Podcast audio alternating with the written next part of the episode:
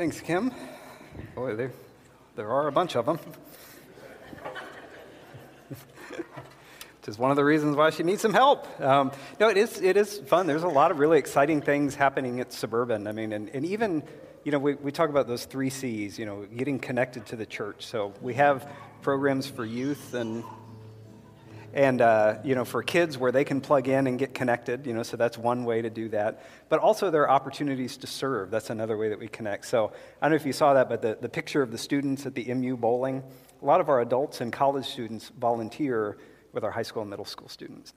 A lot of our high school and middle school students volunteer with the kids and even the fifth graders serve you know and the high school students are helping out with preschool and the nursery the nursery kids they're not really doing much of anything. I mean they're not actually they're come to think of it, they're not really pulling their weight around here. We should probably work on that. Um, but it, it is. It's, we want people to find their place where they can receive and also they contribute. And it's just exciting to see how God is doing that. Um, okay, so one of the things that Christians believe is that God still speaks to us today. Now, if you've been in church for a while, you hear that line, you're like, yeah, yeah, I know that. But really, I mean, just stop and think about it for a second. We believe that God still speaks to us today. Right? We believe that the God who created the universe and who holds all of this together by his power has something that he wants to say to each one of us today. And, and if we believe that that is true, that God is still speaking, then it seems like learning how to hear his voice and discern what he's saying, that seems like it should be a pretty high priority for us, right?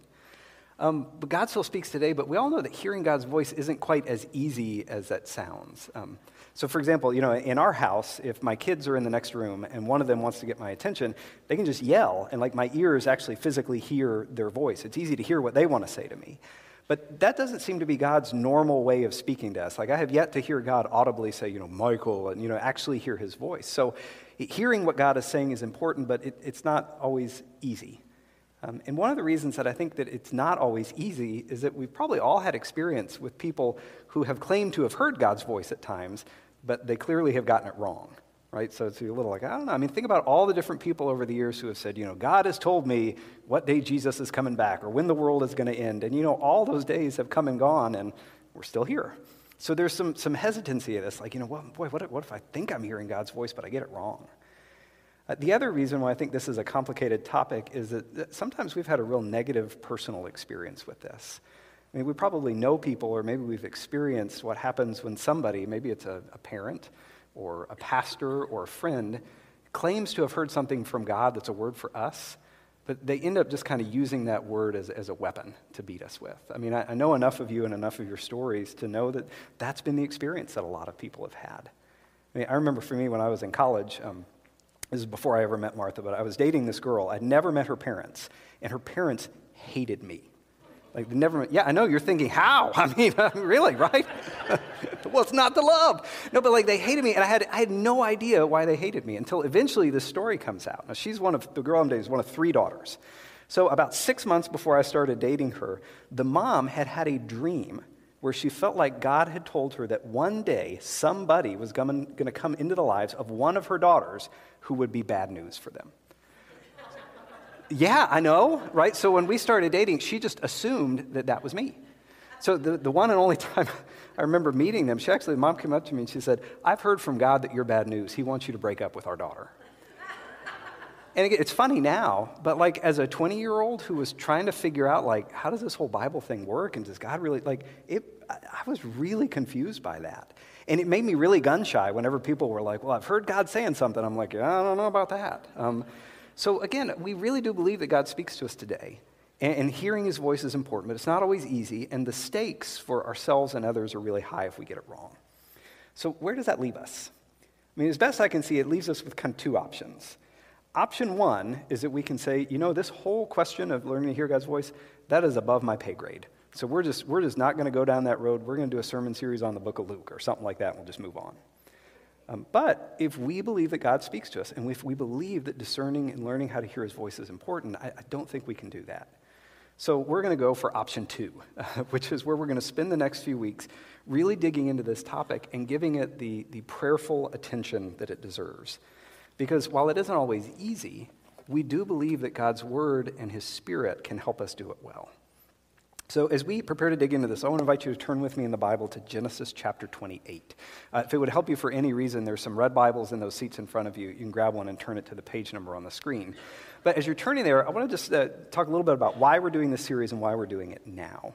Um, so, we are in a season in the church's life which is known as Lent, right? These weeks that move up towards Easter. And if you were with us at Suburban a year ago, a year ago as we were moving up towards Easter, we engaged in a sermon series called How to Pray. Like one of the things, in fact, Tyann was talking about this, one of the things that we really stress here at Suburban is we want to encourage everybody to identify and develop a personal rhythm of spiritual practices and activities and relationships that help them stay rooted to the power and presence of God. And because that's a real priority for us, we spend time every year talking and teaching about what some of these practices are in the hopes that maybe people can learn about them and begin to engage in them more regularly in their lives. So a year ago, we talked about this idea of prayer. And in a real sense, this sermon series, it's kind of like part two of that series, right? So, you know, prayer, a lot of that is us talking to God. But if we believe that He has something to say back, how do, how do we learn to listen? How do we learn to hear about that? And if you remember, if you were here a year ago, as part of that series, there was a book that we encouraged people to read. It was called How to Pray. It was written by a British pastor named Pete Greig. And he actually has a book that's come out recently called, no surprise, How to Hear God. So if reading through that book was helpful, or if you think maybe getting a copy of this book and reading it along with this series would be a help to you to, to engage in this material, I would encourage you to do that. I've read through the book and thought it was a really helpful approach to things. Um, okay, but had you turn to Genesis 28. There's actually just one verse in Genesis 28, 20, 28, 28 that I want you to look at. But before we get there, I need to kind of set the scene for you. So you got to try to picture this, okay? So there is a man who's literally running for his life. Uh, earlier that day, he double crossed his brother and his dad, and he knows they're angry, angry enough that they want to kill him. So he, just knowing that they're going to come for him, he just drops everything and, and runs. He runs into the desert. He's just trying to get away. He, he imagines that they're back there, you know, getting together a posse of some friends who are going to come after him. So he spends a whole day running, and he gets as far away from town and people and civilization as he can imagine. My guess is all day he's been kind of looking back over his shoulder, wondering, are they coming? And as night falls, he finds a, a safe spot. He's kind of way up in these barren mountains. And he looks around from this high up spot, and there's just nothing there, right? You know, he, there's no dust cloud on the horizon indicating somebody's following him. He's completely alone. So he feels safe enough to, to drop to the ground and go to sleep. And as he sleeps, he has this dream where God speaks to him. In, in the midst of this like incredibly desperate situation, God speaks a word of promise and a word of hope to him.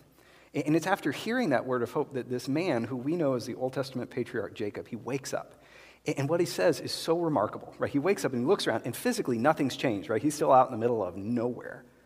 But look at what he says in verse 16. He says, God was in this place, and I, I did not know. I mean, think about that line for a second. God was in this place, and I did not know. Right? God showed up and spoke, even in a place where Jacob never expected to see him. Right? Jacob learned that you can't outrun the voice of God. Right? If God has something to say with you, to you, he's going to find you. He's going to speak to you. And it doesn't matter where you go, God can still speak to you there. I mean, notice, like, Jacob is not in a particularly holy place. Like, he's not at a shrine or a temple or a church or anything like that. He's in the middle of nowhere. And one of the things that I think this story points out to us is that God speaks to many different people in many different ways, in many different kinds of places. Uh, and really, I, I think that's where any discussion of hearing God's voice today has to start with this understanding that God is infinitely creative and he can speak in all sorts of different ways. In fact, if you just sort of read through the Bible start to finish, you realize that it's, it's like a, a, record of God speaking in all sorts of different ways and different things. In fact, last week we finished a teaching series working through the book of Hebrews. And I just want to remind you of how the book of Hebrews itself starts. Like the very first verse says this In the past, God spoke to our ancestors through the prophets at many times and in various ways. But in these last days, he's spoken to us by his son, right? In the past, God spoke in all sorts of different ways prophets, miracles, these incredible events. He says, but now he's spoken in, in, in sort of a full and very complete way through his son. And that's absolutely how Jesus understood his life. At one point, Jesus is preaching and he says, Anybody who has seen me has seen the Father. Right? So when we read the stories of Jesus' life, when we read the words that he taught, we really can believe that we are, in a, in a real way, we are hearing the voice of God to us through the example and the teachings of Jesus. Um, so he speaks in all these different ways, but Scripture also shows that God speaks to people sometimes in dreams, like Jacob. or he speaks through the, the kind of the prompting, the whisper of the Holy Spirit in someone's heart, as happens with Paul on occasion. You know, and Paul reminds us that one of the primary ways that God still speaks to us is through Scripture, right? He says that all Scripture is God breathed and is useful for teaching, correcting, rebuking, training in righteousness. So God has all these different ways that He can reach out to us and speak to us, which really shouldn't surprise us when we stop and think about God. I mean, think about just the, the creativity that we see in the natural world around us. I don't know if you guys know this, but did you know that there are over 17,000 kinds of butterflies, different species of butterflies? Or here's, here's one that really surprised me there are 10,000 kinds of ferns. Now, I mean, I like ferns, I think they're great. But when I look at a fern, I think, you know, five kinds probably would have been plenty. I mean, do you really need 10,000 different kinds of ferns? Like, but but these are just little examples, right? If God can create 10,000 kinds of ferns and 17,000 kinds of butterflies, it's not a surprise that when He chooses to speak, He might decide to do that in a lot of different ways. And so that's a big thing that we need to remember when we're learning to hear God's voice. God is God, and He can communicate in whatever way He chooses to do so. So we need to be open to hearing His voice in a variety of ways and not limiting how He might want to speak to us today. Um, but also, while it's true that God absolutely can and does speak in all sorts of these different ways, he also has, you know, a few ways that are like his, his go-to moves when it comes to communicating, his primary ways of communicating with us. And the most helpful way that I've found to think about this is by thinking about the ice cream aisle at the supermarket. Okay, so if you go to any supermarket, you go to the ice cream aisle, you think about a brand like Umpqua, right? No matter when you go, you will always be able to find some flavors of Umpqua, right? Vanilla, chocolate, cookies and cream. They make them all year round. You can always find them. But there are other flavors that don't show up all the time, right? Like eggnog or peppermint. Like you got to be in the right place at the right time to have that. And again, it's kind of a dumb analogy, but it applies right? God may not always choose to speak to you through a dream like he did Jacob on a regular basis, right? That's like the, I don't know, the eggnog of ice cream or something like that. But there absolutely are some ways that God consistently always speaks to all people, right? He's always speaking to us through the words of Scripture, right? He always speaks to us through the example of Jesus and his life. He always speaks to us through the ongoing work of the Holy Spirit in our hearts and our lives. And, and that's what we're going to be focusing on in the next three weeks in this series. So, next week, uh, Cass is going to be preaching about the way that the Holy Spirit helps us hear God's voice today. Uh, the following week, Randy is going to be preaching about how we can learn really to hear God's word through the written word of the Bible, how he speaks to us today through that. And then the last week in the series, Chris White, our executive pastor, is going to talk about how we can hear God speak to us today through Jesus, right? The Word who took on flesh and lived among us. And because God speaks in all these different ways, that's why I wanted to start, at least by referring, start this series by referring back to that story about Jacob.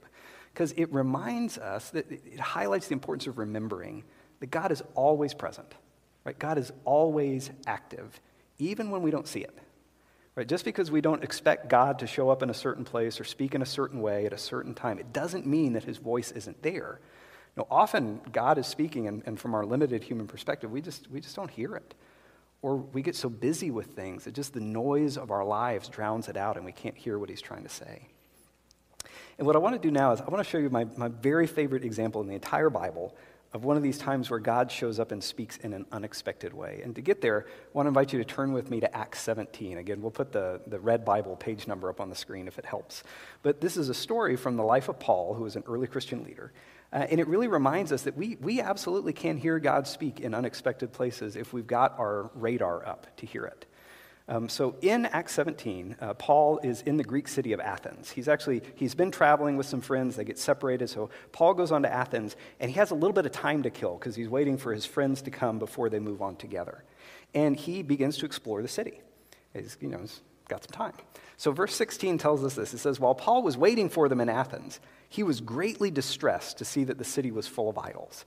So Paul, as he's wandering around the city, Athens at the time, there's just, there's just statues to gods everywhere. You know, got Zeus and, you know, all over the place. And in fact, the, the people of Athens, they were so conscientious. They didn't want to leave anybody out. That they actually thought, okay, what if there's a God out there and we just don't know him yet? And we haven't made it up. So they, there's a statue in the city that's labeled to an unknown God. Like they're like, we just want to make sure that our bases are covered. We don't want to accidentally offend a God we don't know about by leaving him out. So they have this to an unknown God statue. And Paul sees that and uses that statue as a sort of the starting point in a sermon that he's preaching to tell them about Jesus. So here's, here's what it says in verse 22. It says, Paul then stood up in the meeting of the Areopagus, which is just this place where people would gather to discuss the big questions, the big ideas of life. And he said, People of Athens, I see that in every way you're very religious. For as I walked around and looked carefully at your objects of worship, I even found an altar with this inscription To an unknown God. So you're ignorant of the very thing that you worship, and, and this is what I'm going to proclaim to you. Right? In other words, like people of Athens, your, your, your sense that there may be another God out there that you weren't aware of, you are right on the money with that. And now I'm going to introduce y'all to him, okay? So he goes on. He says, The God who made the world and everything in it is the Lord of heaven and earth. He doesn't live in temples built by human hands. Rather, he himself gives everyone life and breath and everything else so that they would seek him and perhaps reach out for him and find him, though he is not far from any of us. For we, in him we live and move and have our being. And as some of your own poets have said, we are his offspring. Now, here's where I think this gets really interesting. So, those, those two lines there at the end that are set off with the quotation marks, those are not original to Paul. Paul is actually quoting two different first century poets, a guy named Epimenides and a guy named Aratus. This is Aratus here. Looks like he'd be a lot of fun at parties. Um, but he, what he does, he, he's, he's taking these lines that were written by these poets, and he just grabs these lines out of the context of their poem, and he uses them as a way to engage his audience and pull them into a sermon that's leading them back to the one true God. Now, these poets, they weren't Christian poets, but Paul saw glimpses of truth in their writing he was able to hear the whispers of God's voice in the words that they wrote, and so he quotes them. And he knows that the audience appreciates these poets, he values them. So he finds this little point of connection where God is already speaking in a way to his audience, and he uses that as a bridge to bring people back to God. And I think it's really important to notice here that Paul does not just accept absolutely everything that these poets say, saying, oh, well, that's what God's speaking to us today. I mean, that's why I pointed out earlier that verse in, in verse 16 where it talked about how Paul was greatly distressed uh, about the false gods that were being worshiped. Well, the second line that Paul quotes, that line where he says, uh, For we are his offspring. So that is from a poem called Phenomena that was written by Aratus. But Phenomena is actually a poem that was written to Zeus. It starts out with this prayer to Zeus, right? Zeus, the, the, the, king of the Greek gods, the god of thunder, or something like that. And again, for Paul, worshiping Zeus is idolatry, which is the very thing that distressed him as he walked around the city. And think about this. Think about what's happening here. So for Aratus, when he wrote that poem and he says, For we are his offspring, he was talking about Zeus. And Paul does not believe that we are Zeus's offspring. So he basically discards that piece of it but he grabs onto this one little piece that he knows is true this idea that, that humans have been created by and owe our allegiance to a powerful God. So he takes that one single line and he uses it to take people back to the truth of God that's found in the Bible. Paul notices this area where God's at work, and he uses it to pull people back to Scripture and the full truth of who God really is. So, one pastor who was talking about what Paul does in this story says this uh, he talked about how Paul got to the point where he could do this. He said, Paul's years of studying the scriptures and learning to hear the voice of God have brought him to this extraordinary place in which he can trace the whisper of God in a pagan text amid a culture that's littered with idolatrous shrines. And in many ways, that is the goal of this series. It is for all of us to grow in our ability to truly hear God's voice in, in the normal ways, the vanilla ice cream of how He talks to us, right? His Word and Jesus and the Spirit. And we get so good at hearing and discerning His voice in those ways that we develop the ability to accurately hear His voice when God might choose to speak to us in other ways. Again, the same pastor talking about that passage said that it's by learning to hear God in the sermon on Sunday that we begin to hear His voice in the news on Monday. I mean, think about it, right? We watch a film, and, and sometimes something in it just stirs us to pray or to praise God. Or we listen to a song, and, and something about the melody or about the lyrics, it, it points us to God's truth. I mean, one of the things I think this story reminds us of is that there is absolutely no aspect of this world through which God cannot speak if he chooses to do so. Like we can decide to put God in a box and say, you know, he only shows up at 10:30 on Sunday morning in the church building. But God is not going to stay there. Right? He has embedded his story and his truth in all kinds of places. And that is an idea that scripture as a whole really supports, right? The book of Proverbs says this. It says wisdom shouts in the streets. She cries out in the public square. She calls to the crowds along the main street. And God's truth and his wisdom are out there. He's at work everywhere in our world if we only have the eyes to see it. If only we can learn to hear and discern uh, his voice and these glimpses of his grace in those things. So, I want to give you two kind of final thoughts when it comes to this idea of learning to hear God's voice in unexpected places. And the first is that this always requires discernment on our part. We have to discern if what we are hearing from God, what we think we're hearing, is consistent with Scripture. And that's exactly what Paul did, right? I mean, Paul didn't just take these Greek poems as a whole and be like, I think this is what God's saying to us today, because he knew that the culture that produced them was a mixed bag. So Paul had to take that poem and hold it up against everything that's taught in the clear teachings of Scripture. Because Paul knew that any new word from God is not going to contradict the word that we already given us in Scripture. So, which is why Paul tosses out all that stuff about Zeus, because he knows the Bible teaches that idolatry is wrong. But he keeps that nugget of truth that we were created by a God, that we owe our allegiance to this God. And he says, okay, that's something we can work with. And you know, what was true for Paul is absolutely true for us today as well. Anything that we feel like we hear God speaking to us today is not going to contradict what he's already spoken to us through the Bible, which is why you got to be really careful when people come along and they're like, God told me when the world is going to end. Because Scripture very clearly says that nobody, not even Jesus, knows the day or the hour when it's going to happen, right? Scripture is always our only perfect rule for faith and doctrine and conduct. But there is this tension that we live in, right?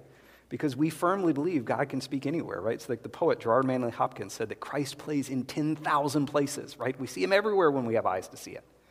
But we also have to do this discerning work, like that Paul talks about in 2 Corinthians. He says, you know, we demolish arguments and every pretension that sets itself up against the knowledge of God. We take captive those thoughts to make them obedient to Christ. This is true of anything that we feel like we are hearing from God in any way. We have to do the work to discern if it's consistent with what God has already clearly and plainly revealed to us in the Bible. So that's just baseline for the rest of the series. We've always got to do that. But the second thing I want to point out is, is why I think it's important for us to learn more about how we can hear from God. Because I really believe that the better we are at hearing from God when He speaks to us, the better able we are to help other people hear Him speak, including people who don't know Him yet. Again, let's go back to, to Paul's example in Athens, right? Paul knew the people in Athens, they were asking the big questions, right? He says that, you know, they're all philosophers. They just sort of debate the big questions of life all day. Who are we? Why do we exist? How do you find the good life? What is the good life? And Paul knew that the only true and fulfilling answer to those questions is found in the God who's revealed in the Bible. So he goes to where people are in the culture. He looks at the questions that they're asking, and he uses the whispers of God's voice that are already speaking to them as a touch point to build on to bring them back to the full truth of God that we find in Scripture. Right? God still speaks today, and He's not just speaking to those of us who have already made a decision to follow Him. Right? God wants all people to hear His voice, to understand the offer of grace and forgiveness that He gives us, and to respond to Him. And I believe that as we grow in our ability to hear God's voice, we will also grow in our ability to help other people hear his voice as well. It's what God did through Paul, and it's what I firmly believe God wants to do through us today. See, God is still speaking, but are we listening? That's the bigger question. Jesus had a, a catchphrase. There's a, a, line that Jesus uses about a dozen times in his ministry after he does a teaching or he tells a story. He'll often say this He'll say, Whoever has ears, let them hear. Right? I love the way the message paraphrase puts that line. It says, Are you listening? Really listening? I mean, that's what Jesus is getting at. Are you really listening to what I am saying? And that's the question for us and the goal in this series. My hope is that over the coming weeks, we can really grow in our ability to listen for God's voice and to hear what He's saying and then to respond in faithful, courageous obedience to whatever that is. In just a moment, we're going to pray and we're going to sing a final song together. And as the musicians come out and prepare to lead us in that, I, there's one resource that I want to make you all aware of if this is not something you're familiar with. So there's an app called Lectio 365. That's L E C T I O. It's actually produced by an organization that Pete Greig, the, uh, the guy that wrote that book, helped find, found, find, found, found. Anyway, I'm running out of words, but hang with me. We're almost there, okay? So this is an app that uh, each day they come out with two sort of guided prayer experiences that are really based on and rooted in Scripture. They're about less than 10 minutes long for the most part, but there's kind of one for the morning and one for the evening. And if you are looking for ways to incorporate uh, prayer that's really centered on Scripture and provide space for you to try to listen, to hear what God is saying, I would encourage you this week to download this app and give it a try. Uh, I use this app most days, and it's been really helpful to me as far as that my own sort of personal rhythm of spiritual practices. So I just I give that to you as an option for you to explore. If you try it out and it's helpful to you, wonderful. If not, feel free not to use it, right? There's lots of other ways and other ways to engage in prayer. I just wanted to make you aware of that if you weren't already. So with that in mind, uh, let's prepare to sing as we pray. So, God, thank you so much for the opportunity that we have to come together and, and, just trusting that you still have something that you want to say to us today. That, you know, I think about what Kai was saying as she set up communion, right? It, it, you, you love us. you love us. You loved us before you sent your son to die for us. And God, I just think about like when I fell in love with my wife, I wanted to talk to her all the stinking time, right? I was calling her, I was emailing her. And God, we believe because of the love you have for us, you still want to speak into our life, providing words of encouragement or correction or challenge or hope. So, my prayer is that over these next few weeks, you will help us truly learn to hear your voice. And for some of us, that may even just start with believing, choosing to believe that you actually have something you want to say to us today. So, Lord, as we move forward in this series, would you give us ears to hear what you want to say? And then would you give us the strength and courage to respond when you speak to us?